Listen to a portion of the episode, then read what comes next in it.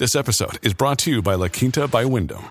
Your work can take you all over the place, like Texas. You've never been, but it's going to be great because you're staying at La Quinta by Wyndham. Their free bright side breakfast will give you energy for the day ahead. And after, you can unwind using their free high speed Wi Fi. Tonight, La Quinta. Tomorrow, you shine. Book your stay today at lq.com. Podclass, i podcast di classe editori. Italia al test inflazione dopo il rialzo BCE da Colomba, anche se potrebbe sembrare un ossimoro. Oggi Eurogruppo, domani Ecofin, Mediobanca, tramonta l'ipotesi lista condivisa Nagel-Delfin e poi sciopero storico del comparto auto negli Stati Uniti, colpita anche Stellantis e infine ARM che debutta col botto sul Nasdaq. Io sono Elisa Piazza e questo è il caffè ristretto di oggi, venerdì 15 settembre, con 5 cose da sapere prima dell'apertura dei mercati.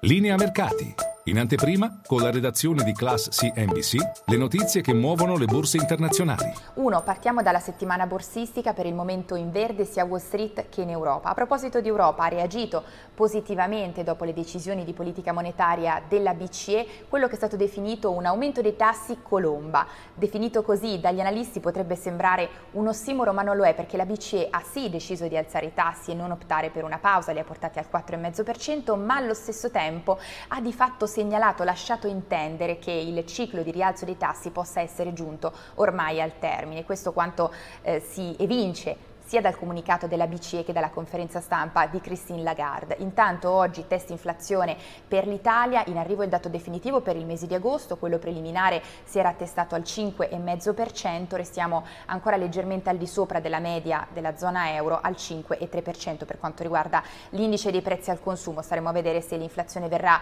eh, confermata al 5,5% nel nostro paese. E poi due, gli occhi dell'Europa si spostano, possiamo dire, da Francoforte a Santiago di Compostela in Spagna, perché oggi oggi appuntamento con l'Eurogruppo, domani con l'Ecofin.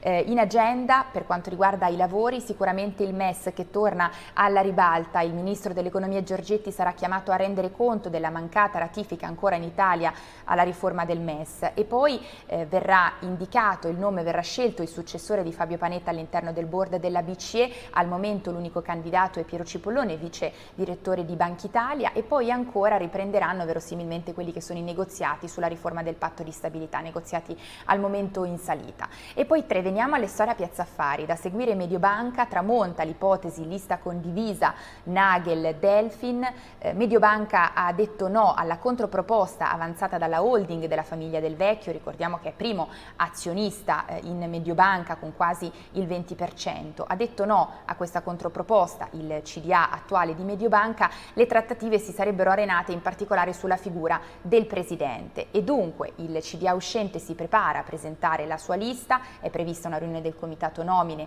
a inizio settimana prossima, mercoledì dovrebbe presentare la sua lista eh, di candidati. Nel frattempo lo stesso potrebbe fare eh, Delfin che si prepara a presentare una sua lista fatta di sette nomi su 15 componenti totali del board in piazzetta Cuccia. Si andrà poi alla fine alla conta in assemblea il prossimo 28 ottobre. E poi 4, sempre a proposito di Storia Piazza Affari, da seguire Stellantis perché è in corso uno sciopero storico del comparto auto negli Stati Uniti. Si sono fermati tre stabilimenti chiave, uno anche di Stellantis in Ohio, colpite anche General Motors e Ford, questo perché non è stato raggiunto un accordo il, eh, sul nuovo contratto di lavoro con il sindacato eh, del comparto auto negli Stati Uniti. Il costo di questo sciopero è stimato fino a 500 milioni di dollari a settimana.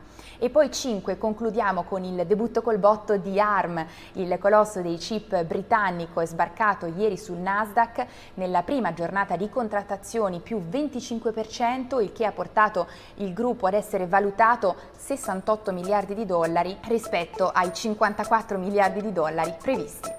È tutto per il nostro caffè ristretto, noi ci vediamo in diretta a Caffè Affari e ovviamente buon weekend.